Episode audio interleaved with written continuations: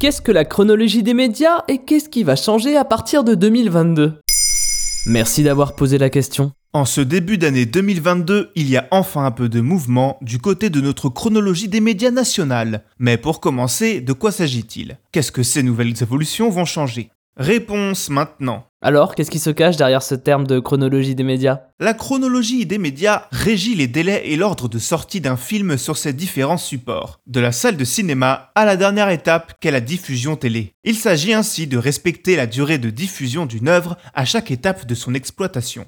Si à ce petit jeu, Canal Plus est avantagé par rapport aux chaînes concurrentes et ne doit patienter que 8 petits mois avant de pouvoir diffuser les films sur ses services, c'est grâce à ses investissements majeurs dans le cinéma français. Mais généralement, un film est disponible 4 mois après sa sortie en salle, en DVD Blu-ray VOD, 22 mois pour passer à la télévision et peut attendre jusqu'à 3 ans pour sortir sur les plateformes de SVOD type Netflix ou Disney ⁇ ce rythme peut faire tiquer. Quant à l'heure du piratage, un film peut se retrouver sur internet le jour de sa sortie en salle dans une qualité tout à fait décente. En France pourtant, le débat traîne depuis des années, malgré l'insistance, voire le chantage de Netflix.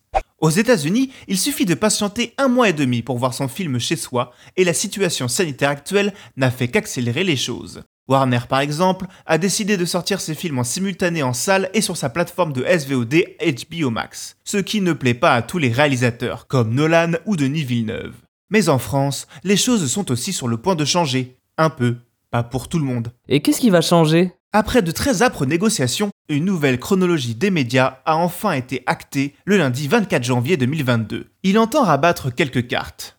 Canal Plus par exemple gagne encore deux mois et passe à six mois de délai d'attente. Mais le grand gagnant dans cette affaire, c'est sans aucun doute Netflix. Si la plateforme phare de la SVOD pouvait précédemment attendre 36 mois avant de diffuser ses films, le délai a été réduit de plus de moitié, soit 15 mois. Lors de l'annonce, Disney ou Amazon ont grincé des dents, et pour cause.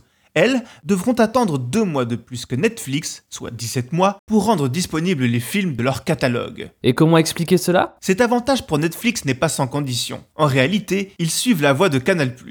Netflix devra produire chez nous 10 films minimum par an, en plus d'investir en France 4% de son chiffre d'affaires, soit 40 millions. Canal+, lui, devra investir 190 millions d'euros par an dans le cinéma français. Cette nouvelle chronologie des médias débutera le 10 février 2022.